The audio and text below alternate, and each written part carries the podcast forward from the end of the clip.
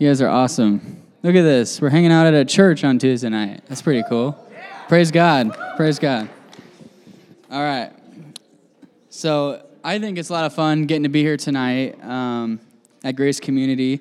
Uh, we didn't really plan to be here in the sense of this wasn't our ideal spot, but tonight at or so down at Lang, there's an event going on, so we had to be here tonight. Which we're glad to be here though. It's actually pretty cool because some things worked out where. Uh, yeah, so I'm going to explain this. So first of all, I just want to say how much I love Pastor Nick and Ashley. So can we give them a round of applause? You haven't met them yet. Um, they're just an amazing couple. Get to know them. Ask them to take you out to eat or something. I'm sure they'll do that, or take you to their house. Uh, there you go. He's rich. do it. All right. So for the last year, Emily and I have been attending Crosspoint Church in Waverly. Uh, you know, Pastor Jonathan, who's up there at Crosspoint, uh, was our pastor when we were Chi Alpha students, so it just made a lot of sense for us to be there for a year. Uh, but as Pastor Nick and Ashley have gotten established here, we just have felt that God is leading us to come to Grace, to be closer to campus, and to be at a place where we feel like we can get students to come to. And honestly, Pastor Jonathan was a big player in that. Like he wanted us to do that, or to do that. He felt like it was a good decision. So there's no like bad blood or anything with Crosspoint, but we just are really excited about what God's doing here in Cedar Falls, and we're excited to be part of a church in our own town. So I just want to encourage you guys: if you don't have a church, uh, like if you do have a church, keep going there. That's great. But if you don't have a church, if you don't go to church in Cedar Falls, I encourage you guys to come here with us. This Sunday is going to be our first Sunday here as like officially coming here. And it's kind of crazy how it worked out because it just so happened that we couldn't get or couldn't get Lang on April 4th. Like it was like a year and a half ago. I was trying to get or to get Lang reserved on April 4th. I even asked the pastor at the river who was going to be in Lang that night if or if they'd let us have it, and he said sure. But then it got worked out where he was moved to a different room, or so, or so the river was moved to a different room, and there's this other event going on in Lang, and I couldn't get the room, so God just wanted us to be here tonight. And then completely separate from that, we had decided to come back here to Grace, and it worked out where our first Sunday just happened to be this coming Sunday. So I feel like God kind of set that up. So like although it's a like a lower night because we're not on campus, I feel like God wanted to do something tonight where like we're in this place and we're saying, hey, as Chi Alpha, we're gonna buy into this, and that doesn't mean that everyone has to go here. That's just what me and Emily are doing. We encourage if you don't have a church to come here. We love Crosspoint. We love Celebration. We love Prairie Lakes, even uh, churches that aren't in our fellowship. We love all those churches, so go wherever you're called to go. But Grace is really going to be our host church now. So I'm excited about that. Can we just give God a clap about that, just what God's going to do with that? Um, I'm excited for the future. And, you know, really, God just been stirring my heart for this fall. And I'm still in this semester. I'm still believing for or for great things this semester. But the next series we're going to be doing is Future Looks Good. And it's that's exactly what it's about. The future looks very good. I'm going to talk about what it looks like and what I see God doing for us in the future. It's going to be three weeks. And yes, next week's Bring a Friend Night. And some of you said it's always Bring a Friend Night. Thank you for thinking that because that's what it should be. But I've noticed that there haven't been as many friends here. So I'm encouraging you next week, bring a friend because it's going to be an amazing message. Uh, it's going to be just a message about our heart for people who are far from God. So it would be a really good week to bring friends. And it was really cool because I planned to talk about the future for the last three weeks of the semester, but didn't have any clue what I was going to say. And then on the mission trip, each morning as I did my Devo, God gave me each message, the first, or so Monday, Tuesday, Wednesday. And it's just truly, truly, truly like messages from God. Like there's times where I'm just teaching a passage, like tonight, to be honest, it just, I'm teaching the passage, I'm breaking it down for you. But then there's other times where God just reveals something to me in a text that you might not see if you read it just going through it quick. And I'm excited to share my heart with you as what God is calling us to do as a group in the future. So be here the next three weeks, make it a priority. Uh, skip whatever you have going on. Don't study for tests. I'm kidding. Study for your tests. But come to Chi Alpha for the next three weeks. It's going to be amazing. So, but before we get to Future Looks Good, we're going to finish up James. So if you throw up the slide there, there we go. We're just got one more week of James. And if you remember, between Tuesday nights and small groups, we've covered most of James. And tonight we'll finish up uh, chapter 3, and then we're going to do chapter 5 during small groups. So that'll cover everything. So if you remember way back before spring break, we talked about trials and temptations. We talked about how God calls us to cling to Him in the midst of our trials because God shapes us into the person that He's called us to be through those trials, and He's also near us in the trial. So cling to God. Then week two, we talked about how, as followers of Christ, if you're a follower of Christ, you shouldn't only hear the word, but you should also do the word. So we don't just come here and try to learn things and try to get theological knowledge or doctrine, but instead we do the word as well. And then during small groups that week, we talked about the sin of partiality. So James, you know, is rebuking his readers for showing favoritism to some people um, or showing favoritism to some people based upon their appearance or their uh, socioeconomic status. And he says you shouldn't treat people differently based upon how much money they have or what they look like, but instead you should love all people the same. And then last week during Chi Alpha, we talked about faith works. We talked about this idea that true faith, or true faith actually works. So, or so we're not saved by our works, but if we're truly, or but if we truly have faith in Jesus, then works will follow. So we talked about that during Tuesday night. And then during small groups, we had a big combo of stuff. I just threw it all together and said, let's get through James. And I think the big idea of the night, let me look at this really quick so I can remember. Uh, let's see here. We covered James 3 and 4, and we talked about resisting selfish desires. That was really the main idea of that. Now, tonight, we're going to talk about controlling our tongues. So, finish up James 3, and tomorrow we will talk about James 5 in small groups. So, if you have your Bibles, let's go to James chapter 3, verses 1 through 12 excited to get into this and uh, to refresh your memories, or if you haven't been here, uh, or James was the half brother of Jesus, so he's not James the disciple who was with Jesus during his earthly ministry. That's a separate guy. So that's James the son of Zebedee. This is James the half brother of Jesus. And uh, James was the leader of the church in Jerusalem during his first years. He helped get that church off the ground.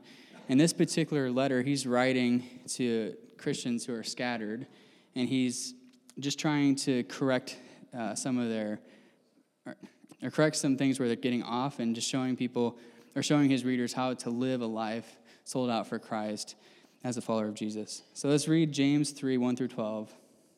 He says, Not many of you should become teachers, my brothers, for you know that, or that we who teach will be judged with greater strictness. For we all stumble in many ways, and if anyone does not stumble in what he says, then he is a perfect man and able also to bridle his or to bridle his whole body.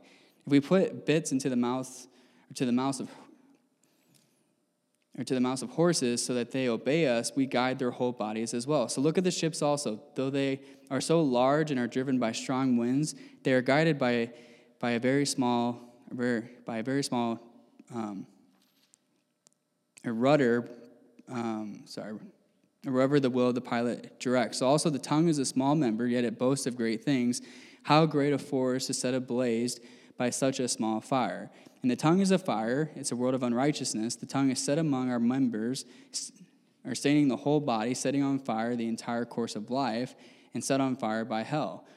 For every kind of beast and bird, of reptiles and sea creature can be tamed and has been tamed by mankind. But there's no human being who can tame the tongue. It's a restless evil full of deadly poison. And with it we bless our Lord the Father, and with it we curse people who are made in the are made in the likeness of God. From the same mouth come blessing and cursing. And my brothers, these things ought not to be so. Does a spring pour forth from the same opening, both fresh and salt and salt water? Can a fig tree, my brothers, bear olives, or a grapevine produce figs? And neither can a salt pond give fresh water. Let's pray. Jesus, we thank you for tonight. God, we thank you for your word. Just as we're finishing up James this week, God, I pray that the words would come alive to our hearts and that James's words would help us to follow you better. God, that's what this whole book is about, is just following you with our whole hearts. And God, I pray that you would just convict us of areas tonight where you want us to grow.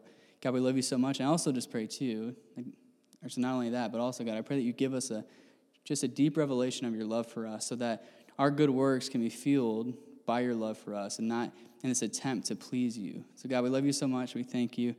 In Jesus' name, amen. All right, so most of us struggle with controlling our tongues. We struggle with wanting to talk about people. I think we all struggle with that. If you're a human being, unless you're a saint, and there's some out there in the crowd, I can see you, saints, but unless you're like not a human, we all struggle with we're talking badly about other people. We struggle with wanting to be quick to criticize but slow to compliment. Uh, we struggle with wanting to tear down instead of building others up. We struggle with speaking negatively and not positively. And I'm not saying you have to be fake and just act like there's everything's great in the world, but we do struggle as humans, and some of us more than others, of being just more negative and not being positive about the things that God has given us and blessed us with. But then on the other end, we can struggle with being fake. Some of us struggle with this. We struggle with flattering people and saying things to people because we want them to like us saying untrue things to people to flatter them. And that's a sin as well. The word says we shouldn't flatter people. But instead, our hearts should be so in love with Jesus and so in love with people where we say things that are nice to other people and we actually mean them. We're not flattering them. We're saying the truth and it's out of love and it's a positive thing. So, I, so guys, if you struggle with flattery, where you're just always saying, hey, you're amazing, but you don't actually mean it, then you need to pray about your heart because you should be able to say encouraging things to people and have it genuinely come from your heart and not be flattery. So we want to say positive things, but we don't want it to be fake. Does that make sense? Um, yeah, so I think James really hits at a problem that a lot of us have. And I'm excited that James so happened to talk about this because, to be honest with you, I probably would never preach on this had I not had to because we're in James. I'm excited about though because it came at a really good time. God's really been convicting my heart of areas where I can grow in this. And also, just like among our leaders in Alpha, I've been talking with them a lot about being an encouraging group, being a group that encourages and builds up one another. So I'm praying that tonight's message could be this catalyst where we become this group where we're the most encouraging group on campus. Like, I want when people come to Chi Alpha, when people come to Tuesday night gatherings, they go to small group, they know they're going to be so encouraged. They know that they're going to be built up. They're not going to be torn down. They're not going to be joked at at their own expense, but instead they would be built up. They'd be encouraged, and people would call the good out in each other. So that's my prayer for tonight. So here's the main idea. It says we should bless, or no, we should use our words to bless and not to curse. I think that's the main thing that James is getting at. And this sermon is titled Part 4 Blessings and Curses. So let's go through each verse again, and I'm going to draw out some points from the verses. So let's read James 3, verses 1 through 2. It says this It says, Not many of you should become teachers, my brothers, for you know that that those of us who teach will be judged with greater strictness, for we all stumble in many ways, and if anyone does not stumble in what he says, he is a perfect man, and he is able to bridle his whole body. So, the first point I want you to get tonight, if you're writing this stuff down, is we need to use our words wisely, especially when we're instructing others in the things of God. So, James comes out of the gate strong here in verse 1. Teachers were very important in the early church because they didn't have scripture as far as the New Testament. They had the Old Testament, but they didn't have scripture. They had these letters that, that were written from the apostles, like this one here, but they didn't have a book they could just go to and, and just read it like we get to and say, This is the words of God. So teachers were very important, and some people wanted to be teachers for the wrong reasons. They wanted to be teachers out of selfish desires and, as, and just out of an aspiration to have status or recognition. So James sought to curtail some people from wanting to teach for the wrong reasons by reminding them that the job is not for or for everyone. And he says in verse 1, he says, Not many of you should become teachers, for you know that you'll be judged with greater strictness. So James is saying, if you're going to become a teacher, if you're going to teach people in the things of God, then you're going to be judged on a or on a stricter level. So that like really hits me because I do this every week. I do it on the weekends a lot of times too. So I'm like, holy cow, I better make sure what I'm saying is truly from God.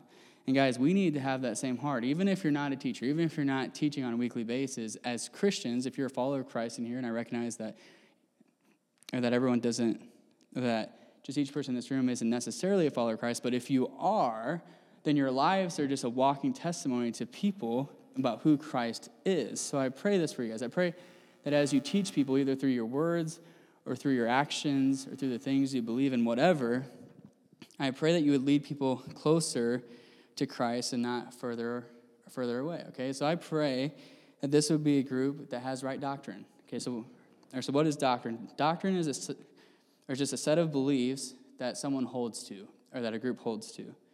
So if you're going to be a leader in the church, then you must have correct doctrine according to the Bible. Okay, uh, it's not according to any religious institution or leader. It's not according to culture, but it's according to the scriptures. So, for me, guys, there are some things that I believe that you may not believe that are very unpopular for me to believe, okay? They're just being completely vulnerable. There, there's some things that I might say or, or some things that I believe that might tick you off. But I'm telling you the truth.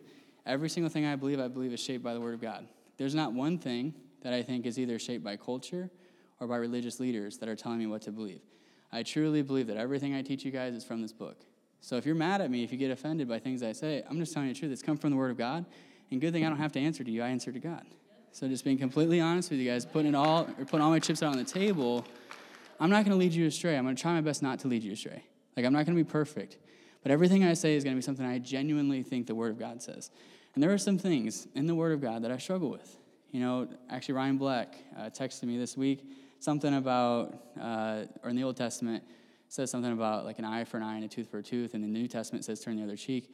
And I know the answer, but I didn't really want to type it out because I didn't want to process it right then. So I didn't respond right away, and I said, let's talk about it later. Well, I didn't say anything. Actually, I told him today. I said, we're going to talk about it at some point. Just didn't feel like it at that point. But, uh, so, but there's some things, like, guys, I'm, right now I'm reading the Old Testament. And there's times where God commanded uh, just Israelite people to kill people.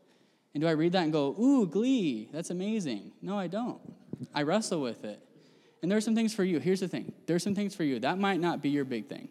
It could be other things. It could be issues in our culture, whatever. Maybe it's uh, things that have become political. Okay, maybe it's sexuality. Just being honest with you. Maybe it's abortion. I don't know what it is, but there are some things I'm sure that you read the book and you say, "Wow, I just don't know what to think about that." And I understand, guys. I get it. Like we're all going to wrestle with stuff. We all have our cultural background that has shaped why we think the things we do, and to unravel those things is very difficult. And it's not something I love to do with you because sometimes you're very passionate about it, whatever. But I pray that at the end of the day, you would say, I'm going to do whatever the book says. So I'm going to submit to that. So when I read things about, you know, the Israelites killing each other, I don't love it, but I know it's in God's word, and I'm going to seek to understand it. So I pray for you. I don't know what your thing is. That's my thing. I struggle with that. You know, maybe it is uh, it's one of the, or it's one of the things I mentioned, but I pray that you would say, God, I'm going to submit to your word because that's what matters. And James says that you're going to be judged with greater strictness if you're teaching people something. So, like, you may not be a teacher, but I pray that you would say, hey, at the end of the day, I'm not going to answer to myself. I'm not going to answer to my friends. I'm going to answer to God. And you'd say, whatever the Bible says. Not what a religious leader says, not what culture says, but the Bible, because that's our authority. So that wasn't in my notes. I was completely led by the Spirit. Smaller group tonight, so I can be a little bit more forthright with you. I just wanted to address that because I think it's very important, and I love you guys so much, and I don't say anything trying to be combative or anything like that. I'm just telling you this is why I teach the things I do. This is why I say things that might irritate you, because I'm judged with greater strictness, and I answer to God. And God's going to judge me at the end and say, What did you teach those kids? Did you tell them what they want to hear? did you tell them what I'm telling you to tell them? So, anyways, yeah, so that was a lot. Um, I'm going to pray after that, so let's pray. Jesus, I thank you so much for your word. And God, I thank you that that just, uh, your word is our guide for life. God, I pray right now that there be a supernatural work of your spirit where we would just decide in our hearts, each one of us. It's different for each of us. We each have something, I'm sure, that, or that we struggle with in the text. God, I pray that you would help our hearts to submit to you and to trust you and to say, hey, God, or you know best, we don't. God, I pray for that right now. It's something supernatural in this room. I pray that we would just submit to your word, submit to you, and say, God, just whatever you want to teach us, we're going to receive that. In Jesus' name, amen. All right, so I'm going to read Mark 9 42. This is what Jesus says about causing people to stumble. He says, Whoever causes one of these or one of these little ones who believe in me to sin, it would be better for him if a great if a great stone uh, was hung around his neck and he were thrown into the sea. So Jesus is saying, if you cause someone to sin, or I would take it further and say, if you cause someone to believe wrongly, as James is saying here, then it would be better for you if a big millstone was hung around your neck and you were thrown into the sea. That's pretty harsh words, okay? So Jesus takes it very seriously. He says, guys, we need to lead people closer to God and not further away from Him. We need to be careful when we speak, and especially about the things of God. And we need to be sure that our words are leading people closer to Him and not further away from His truth. And if you stumbled in this area, take heart, okay? James 3 2 says, For we all stumble in many ways. And if anyone does not stumble in what he says, then he's a perfect man so he's saying, like, we've all stumbled in this area. We've all fallen short. I'm sure I've said something on a Tuesday night that actually wasn't accurate. I'm sure there's been something that's been there where I said offhand, I'm like, wait, why did I say that? And James says that there's grace for that. He says, all of us, or each one of us stumble, and if we don't, then we're perfect. And no one's perfect. We know that. Each of us know that God progressively sanctifies us or makes us holy throughout our life, and we won't be perfect until we stand before God. So 2 Timothy 3:16 says this. He says all scripture is breathed out by God and profitable for teaching, for reproof, for correction, and for training in righteousness. So you may ask, you know, why do we submit to scripture? Well, this is why. Scripture is breathed out by God. So it's God's very words. So that's why we submit to it. It's profitable for teaching, for reproof, for correction, for training in righteousness. So if any human authority disagrees with disagrees with what the word says, the breathed or the breathed out word of God, then they are wrong, flat out, okay? So if you come to me and say, hey, I heard this, but the Bible says this, the Bible's right. every time. So when I was a junior in college, I transferred to or transferred up to North Central University. It's a Christian college in Minneapolis. Uh, and to be honest, when I got there, I just wanted to show these other aspiring ministry people, you know, these kids who wanted to go into ministry, that I had the chops for ministry. It's pretty prideful when I got there. I said, you know, I'm going to show them how amazing I am, how much stuff I know, and how awesome I am at being a Christian. And, you know, sometimes, you know, I wasn't the only one. Like, pretty much everyone there was like that, to be honest with you.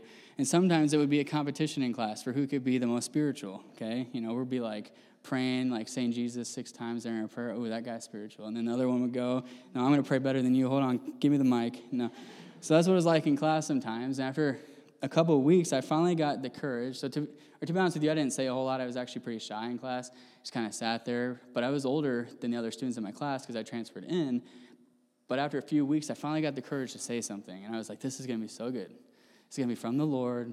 I'm just going to inspire these people. And I actually read this verse to them. Well, I cited it from, or from memory because I'm that good. Okay, so there's Romans 8, 38 through 39. You'll throw up my version here. I said this. I said, or I said, we should not fear.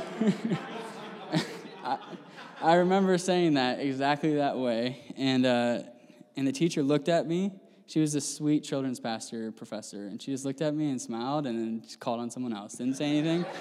Um, you know, tried to be sweet, whatever. I was so proud of myself. I said it with passion, with vigor. Like, I was like, this is going to really get these people.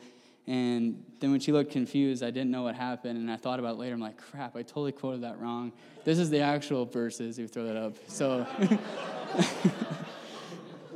so I totally missed it. And this was a good way to humble me right off the bat. And it, it, it truly did set the trajectory uh, for my time at Bible college as I started out sounding like an idiot. And I pray no one else caught it. But, anyways, um, besides the professor, I was sitting right in front of her, so maybe they didn't hear. They probably did, but they probably didn't know either, to be honest. But um, so the reason I share this story is oftentimes we think we know things about God, and we think we know the way things should be, and we're quick to state our opinions or our beliefs without truly allowing the Word of God to shape our beliefs. And my prayer for us as a group is we would go to the Word of God first, and not to ourselves, not to what we've been taught, not to culture, not to a religious teacher or institution, but instead go to the Word and say, God, you shape us. Like, like wouldn't it be cool if we could truly come to the Word with like a clean slate, try to remove all our preconceived notions, and just say, Lord, shape and mold me, shape and mold me through this text. And obviously, we need teachers to help us. Like, you don't just go off rogue, like, I'm going to interpret this all myself without help. No, I'm not saying that.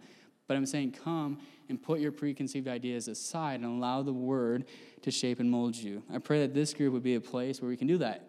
And I also want to say uh, that this is a safe place for us to explore, to discover God's truth. You don't have to everything or to have everything figured out. So maybe you're struggling with uh, just one of the things I mentioned. You don't have to have it all figured out to belong here. You know, people like to say you belong before you become or believe whatever. Like that's something we try to do. I truly pray that you would feel like you belong in Chi Alpha, regardless if you agree with Chi Alpha's beliefs or what the Word of God says. I pray that you would feel like you belong, but I pray that you would submit to God and say, God, shape me and mold me and go through the process with Him. Does that make sense? It's my prayer for you guys. All right, so let's go to the next part here. Uh, James 3 3 through 6. He, he says, If we put bits into the mouths of horses so that they obey us, we guide their whole bodies as well. And then look at the ships also. Though they are so large and are driven by strong, or by strong winds, they are guided by a very small, by a very small rudder. I said it. So if, I'm just going to say this. For those of you who don't know, I have a stutter. So sometimes I can't say words, and rudder is just giving me a tough time tonight. So, anyways, wherever the will of the pilot directs. So also the tongue is a small or a small member, and yet it boasts of great things. And how great a forest is set ablaze by such a small fire. And the tongue is a fire. It's a world of unrighteousness. The tongue is, the tongue is set among our members and staining the whole body, setting on fire the entire course of life, and set on fire by hell. See, this text does not help me with my stutter. It's a tough one to read out loud. All right, so, anyways, second point tonight is this the words we speak set the trajectory of our lives. So, James is using this illustration of bits in the mouths of horses and these rudders and ships to demonstrate how very small things can control large objects. So the tongue, which is a smaller organ in our body, can control our lives. It can kind of direct us and take us in certain directions. So although the tongue is small, it can have huge effects on us. Or just as James referred to a small fire taking down a great forest, the small organ of the tongue can take down our whole lives. The, the tongue can take us down a path that causes us to be consumed by this unrighteousness that James talks about. It can stain our whole body and it can destroy our lives. So, or so where our words go, then that's where our lives are going to go. If we speak in a way that doesn't honor God, if we if we just say hurtful things about people, then it can seep into other areas of our lives and take us down this path of unrighteousness. So we need to be on guard and watch our tongues. And our tongues can also reflect, so they don't only take us down a bad path, they can also reflect what's going on in our hearts. So in Matthew 15, Jesus says this He says, But what comes out of the mouth proceeds from the heart, and this defiles a person. For out of the heart comes evil thoughts and murder and adultery, uh, sexual immorality, theft, false witness, and slander. So what comes out of our mouth shows what's going on in our hearts. This defiles us, and it also shows the defilement in our hearts. So we need to watch our tongues, and if our tongues are running rampant with unrighteousness, then we need to consider what is my tongue reflecting in my heart. So I pray that you wouldn't just say, hey, I'm going to try harder after this to talk more or to talk more edifying at people, although I want you to do that. But instead, I pray that you would say, God, what's going on in my heart? Why am I so bitter towards people? Why am I talking poorly about people, which is actually probably bitterness. You know, this bitterness is causing me to talk poorly about people and go to the bitterness and deal with the root. Don't just try to deal with the tongue. Does that make sense? So typically, if we're gossiping, talking poorly about people, there's some bitterness there, so we need to deal with it. Um, or so our tongues defiling our lives can look like a few different things. So, a couple questions for you. Are you quick to criticize or to build up? If you're quick to criticize, then there could be something sour going on in your heart. It's good to have discernment and to see things as they are, but it's not good to be critical all the time, okay? Second question Do you gossip about other people? This reflects a lack of love for your brothers and sisters in Christ or for just people in general, and it's disobedience to the second greatest commandment, which is to love your neighbors yourself. So if you're gossiping about other people, that's reflecting a lack of love for your neighbor. Third question Do you speak vulgarly? Do you say nasty things when you're around your friends? I was guilty of that in high school. I would just talk so nasty with my friends to try to fit in. And, and this is obviously a reflection of a heart that's not being purified by God. So what I'm trying to say is, is a lot of time our words, the things we're saying, are coming out of something going on in our hearts. And this is a double-edged sword. Our words don't only reflect what's going on in our hearts, but they also can cause our hearts to go down a bad path. Does that make sense? All right, so James 3 6 says, And the tongue is a fire, it's a there's a world of unrighteousness. The tongue is set among our members, and it stains the whole body, setting on fire the entire course of life, and set on fire by hell. So the tongue can stain the body, it can set your life on this course of fire. So let's be careful with the words we say and speak in a way where we're setting ourselves up for a beautiful future okay? Like, I want to just say beautiful things about people because I want to have a beautiful future. I don't know about you guys. I want to go down a good path. And if I'm talking poorly about people, that's going to take me down a bad path, okay? So let's be a people who encourage, build up, and not criticize or speak vulgarly. All right, so James 3 7 through 8 says this For every kind of beast and bird, of reptiles and sea creatures can be tamed and has been tamed by mankind, but there's no human being who can tame the tongue. It's a restless evil, it's full of deadly poison. So the third point is this our tongues cannot be tamed without the help of Jesus. So James asserts that, that no one can tame the tongue on their own. So naturally, we'll want to gossip, we'll want to tear others down, we'll want to say vulgar things, and naturally, we're going to want to give in to, to the restless evil that can be our tongue. Our tongues sing along with Miley Cyrus as she sings this For those who don't know me, I can get a bit crazy. Have to get my way, yep, 24 hours a day. You got the slide up there? There you go. Because I'm hot like that. Let's go on to the next verse here. I can't be tamed. I can't be tamed. I can't be blamed. I can't, I can't, I can't, can't be tamed. I can't be changed.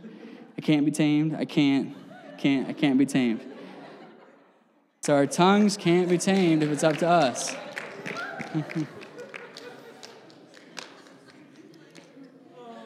So, what Miley doesn't realize is Jesus could help her, okay? so, and, I, and God bless her, seriously. But through the forgiveness, I'm not going to talk badly about her. She's amazing. All right. Through the forgiveness and power of Christ, secured for us on the cross, we can be so compelled by God's love for us where we begin to have victory with our words. In 1 Corinthians 6, Paul, Paul's listing out a bunch of sins and how those who practice those sins will not inherit the kingdom of God. That's what he says about these sins. And although it's not listed, he probably would group having a loose tongue into that passage. And then he says this in verse 11. He says, And such were some of you, but you were, or but you were washed, and you were sanctified, and you were justified in the name of the Lord Jesus Christ and by the Spirit of our God. So Paul says that through Jesus we are washed, we're forgiven. And he says we're sanctified, which means to become more holy, as I said earlier. This happens progressively throughout our lives. And he says, and he also says we're justified, which just means to be made right with God. So I don't care what you're struggling with. Paul says you can find forgiveness for your words, power to speak in a way that's edifying, and you can be made right with God and restored from your sinful tendencies to give into your tongues. So that's encouraging to me. Um, or so I personally have had quite the journey with this growing up. You know, growing up, I I really struggle not to gossip about other people. It's something I really struggle with. I would struggle, like, there be times I'd be talking crap about my friend, and then he'd be standing behind me. I'm like, oh, crap. that happened to me a lot of times, to be honest, growing up. I really struggle with that. Like, I just love to talk and to, you know, talk about people. And something else I struggled with was talking vulgarly. But then when Christ encountered my heart when I was a senior in high school, and I fell in love with him, you know, I'd be or back in the day, I used to cuss all the time, you know, do all that. Like, it wasn't like I started trying harder, just naturally it started to go away. I started to stop wanting to gossip about my friends. I started to not talk vulgarly. I started to not cuss, you know, just started to go away. Not because I was trying to prove anything to God or anything like that, but because I was so compelled by His love where I didn't want to talk that or talk that way anymore. So I pray for us, if you feel like you can't be tamed, I pray that you uh, would give in to Jesus and let Him show you His love, and He can tame you, okay? All right, that's the application there. All right, James 3 9 through 12. Let's finish this up. He says, With it we bless our Lord and Father, and with it we curse people who are made in the likeness of God. From the same mouth come blessing and cursing. He says, My brothers, these things ought not to be so. Does a spring pour forth from the same opening, both fresh and, fresh and salt water? Can a fig tree, my brothers, bear olives, or a grapevine produce figs? And neither can a salt pond yield fresh water. So the final point tonight is this we should use our words to bless people. So James ends this passage on our tongues by just asking us a few questions. First, he asks us, How could you possibly bless God in prayer and worship, and then turn around and curse people who are made in his likeness? That's a good question for us. We worship God here on Tuesday nights, we go hard, uh, or we just or just adore Jesus in our prayer time and during worship. We tell him how much we love him, but then we can turn around and go out and curse our brothers and sisters and talk poorly about people. Or we can tear people down directly to their face. You know, like you might think it's joking, but tearing people down is not of Christ either. So, I've, or I mentioned gossiping a couple of times tonight, so I just want to take a second to define that. So I was talking to Matt McClellan about the message. He said you should define gossip, so I'm going to do that for him. So this is for Matt. So, gossip is saying things about other people that are not confirmed to be true. So, as followers of Christ, there's no place for that. There's no place for spreading stuff around. Say, oh, do you hear this about Marcus? Like, he's a stud. You hear that? Actually, that is true, but it's confirmed to be true. But, uh, so you can say that. and we shouldn't sit around and uh, just make judgments about people. That's not what God calls us to do. But I don't think James is only referring to that. I think he's also referring to slandering others. So slandering is making damaging statements about other people. So that's just talking badly about people. And we shouldn't make uh, slandering statements about each other or to each other. Don't say it to, your, or to each other's face either. We talked about this last week in small group in James 4:11. It says this, "Do not speak evil against one another, brothers. The one who speaks against a brother or judges his brother speaks evil against the law and judges the law. But if you judge the law, then you are not a doer of the law, but a judge. So there's simply no place for speaking evil against each other in the kingdom or to make judgments or to make judgments about each other. So don't get me wrong, I'm not saying that that we can't come to each other and say, "Hey, I see this in your life. This is biblical." So if anyone says only God can judge me, like whatever, they can say that, but it's not true. Like guys, Christians can come to each other and say, "Hey, I see this in your life." Like Marcus, I see this in your life. You're just lying all the time. You're stealing from the candy store knock it off, Marcus. I can do that as a follower of Christ. It's okay to say, this is truth. I've seen you do this. Don't do this anymore. But uh, just what James is getting at is just they're speaking evil against each other, just saying, Marcus, I think your shirt's stupid. You know, you look dumb tonight. I'm just using Marcus over and over again. Uh, but so what he's saying is, I actually like your shirt. But so the point I'm making, it's okay to come to each other and point stuff out in love, in grace, and if it's truthful, but it's not okay just to bash each other for no reason. That's pretty much what I'm saying. All right. So Ephesians 4:29 says this. Or says, and this is kind of the verse of the night. I pray that you get this. It says, Let no corrupting talk come out of your mouths, but only such as is good for building up and as fits the occasion, that it may give grace to those who hear. That's powerful. That's what Paul calls us to. So, guys, we should make it our goal to let no corrupting talk come out of our mouths. There's no vulgarity, there's no slandering, there's no cutting down. Instead, we should seek to build each other up. We should seek to honor each other and encourage one another. We should seek to continually be seeking to give grace to other people. So I've heard it said that encouragement is giving people the courage to be the person that God has called them to be. I pray that you would be a courage giver. Give people courage. If you see something good in someone else, tell them. Stop holding on to compliments. Stop being stingy with your compliments. Go and tell them. That might be the courage they need that day to be the person that God has called them to be. So, one of my favorite groups of people to hang out with are the other Chi Alpha pastors in our state. I love these guys. They're amazing. They're awesome. Uh, so, if you went on a mission trip, then you saw us go into a, this prayer room like every night. No, we were just encouraging each other in there. We weren't praying, just hanging out. Uh, so I just love those guys because every time I go and hang out with these guys, whether it's at an event for our state or something with Alpha, they always encourage me like crazy. And, and they don't only, or they don't only encourage me, but I also encourage them. It's fun to encourage people. It feels good to encourage. It feels nasty to cut people down. That doesn't, that's not fun. So being with Chi Alpha pastors, I love it. We just encourage each other. And last week I had a couple guys come and help me move, and I love these guys. I won't say their names, uh, but these guys are all amazing core leaders in Chi Alpha. They're amazing. But the whole time we were just kind of like, just kind of dogging each other the whole time. Oh, I was gonna say a name. Oh, you don't have very strong muscles. You can't pick that up. Whatever. just kind of dogging each other the whole time. And to be honest, I was being influenced by them. I blame it on them. No, I'm kidding. No, we were all kind of doing. Uh, and uh, and I kind of, you know, jumped in a little bit, and I realized halfway through, I'm like, what am I doing? I'm supposed to be the leader here. Let's try to take it a different direction. I tried, it didn't really work out. But, uh, but I talked to a couple of them later, because we went to pizza afterwards. That's what you're supposed to do when people help you move. So I took them to pizza, and we talked, and I just told them, I was like, guys, could we try to set a better precedent in the future? Could we, and I just asked them, I said, didn't that feel kind of nasty? Like halfway through, like it's kind of fun for a little bit to joke, but like after a while, it just gets kind of it just kind of gets annoying, you know, to keep making fun of each other. And the two guys said that they're to do that, so just look to them now. I'm looking at them kind of right now, but uh, so these guys are going to do that, and uh, and I just kind of challenge them. Let's be a group where when we get together, we encourage each other so much. Because to be honest, the cutting down, the criticizing, that's actually a reflection of immaturity. You know, there's some 50 year olds who do it all the time. That's immaturity. When you're confident in yourself, when you're comfortable with other people, then you'll encourage them. You don't feel the need to cut them down. You don't feel the need to say, hey, I'm going to cut you down so I feel better. So, guys, I pray as a group, and that's not to dog them. We're all are guilty of it, including me. I was one of the people doing it. Let's be a group of people who encourage each other. It's okay to have fun. It's okay to joke, but our encouragement of each other should always far outpace our joking at each other's expense. I pray that there would be no jokes at each other's expense, actually. We can joke without making fun of each other. So, God is calling us to be a group that builds one another up. So, whenever we're or so whenever we go to Alpha events, I want us to know as a group that, hey, I'm going to be encouraged tonight. Someone's going to encourage me. People are going to see the best in me tonight. People are going to uh, come to me and give me a compliment. I want that to be our group. You know, just as I, or just as I look forward to hanging out with those Alpha pastor friends, like my heart gets happy. I'm like, yay, I get to hang out with my friends from across the state. I get really jittery and excited. I pray that that would be this group. When you're about to hang out with Scott Dooley, like you're just like, wow, that dude's amazing. He's going to encourage me tonight. Like every time Scott comes, I say something to him during the sermon. Gotta love that guy. All right.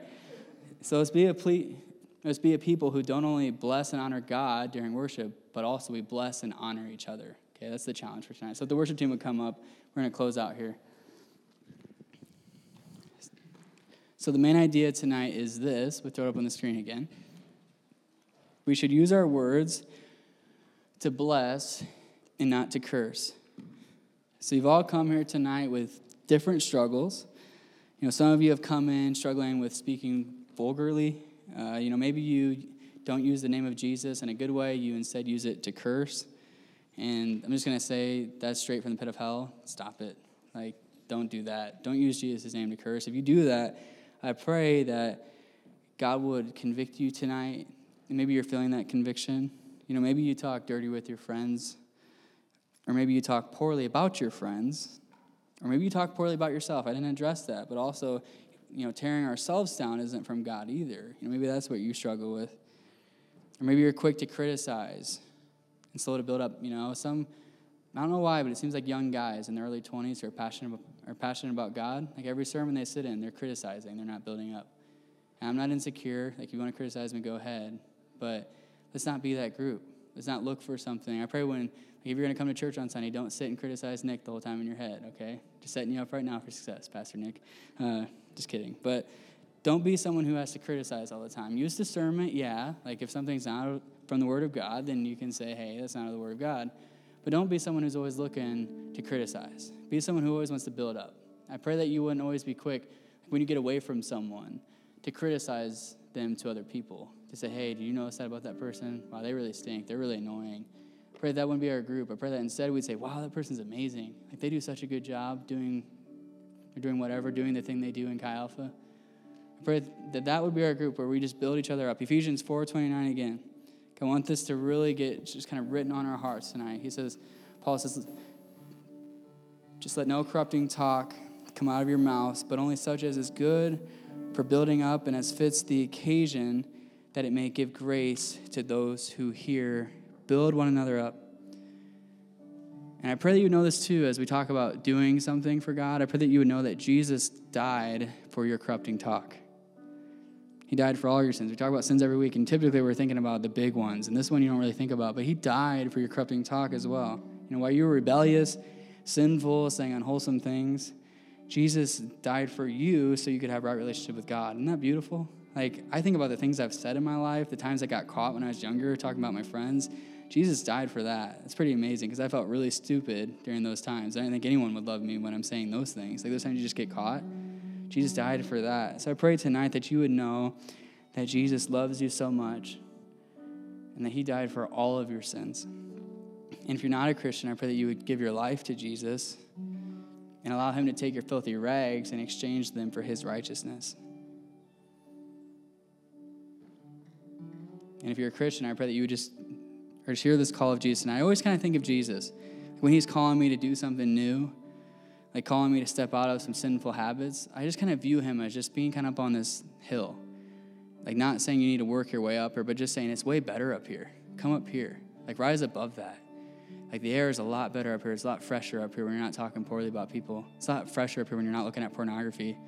That's the call that I feel like Jesus has for us. He doesn't condemn us. He's not hammering us down, but he's saying, "Come on, like the weather's nice." So I pray tonight that we would say, "Hey, I want to go up on that hill with Jesus. Come up higher with Him, and say, Hey, I don't want to talk badly about people anymore. Like when I die, like I want people to say, Daniel never said a bad thing about anybody. He was always quick to encourage. And I want that to be our group. So if you guys would just stand with me, I'm going to challenge you with a couple of things. Can we be a group that just uses our words wisely? So, back to the first point, when we're instructing others in the Word of God, or even when we're shaping our own beliefs, I pray that we be a people who take very seriously the Word of God. We take very seriously His teachings. We take seriously what correct doctrine is. And I pray that each of us would be people who say, hey, when I teach others just by my life or whatever, like I'm going to make sure I'm pointing them to Jesus and not away from Him. I'm going to make sure I'm pointing them to truth and not away from it. So the second thing I want to ask you guys, the first thing is to instruct others correctly in the Word of God. The second thing is, can we choose to follow this tra- this uh, trajectory as the second point, instead of using our words to give life and not to destroy, so we can go on this beautiful path, because that's a good way to go. It's going to set your life up for success. It's going to set you up for a good, wholesome, joyful life. Third thing, can we allow Jesus to redeem our tongue? So I joked about, you know, the Cyrus song, or I can't be tamed, whatever.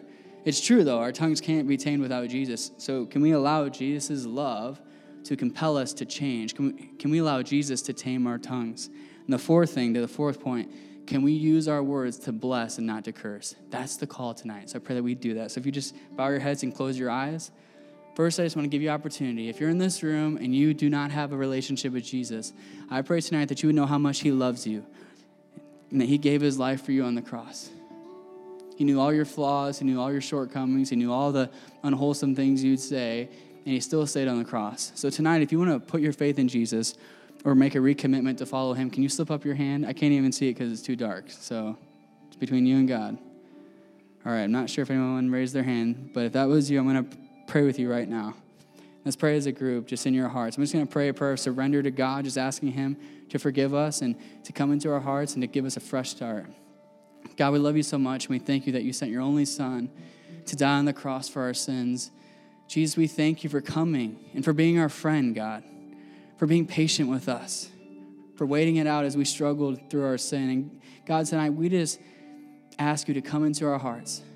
God, we surrender our lives and just submit to your lordship and just say, hey, God, we want to follow you. We want to experience your love. Pray that in Jesus' name. And the second question is this If tonight, if the Lord convicted you of something and you just want to repent through just raising your hand, it's just a sign that you're repenting of something, of just using your words unwisely. If that's you, can you just lift up your hand or just an act of repentance and surrender? All right, I'm going to pray for that. Jesus, I pray that you would see our hands and you would see our hearts, God. We want to repent tonight. We want to, one, confess our sin of talking poorly about people or speaking vulgarly or whatever, and also reject it and say, that doesn't have to be in my life. That doesn't have to be in our lives. And God, we want to come up on the hill with you where the air smells a lot better and there's a nice breeze. And God, we just want to follow you and just follow your teachings and live our lives in such a way where we're just just pleasing you and also we are just living our lives to the fullest, which is whatever you tell us to do. So God, tonight we want to do that. We just want to make a commitment to speak or to speak wholesome words and to build up, to encourage and to bless. In Jesus' name, Amen.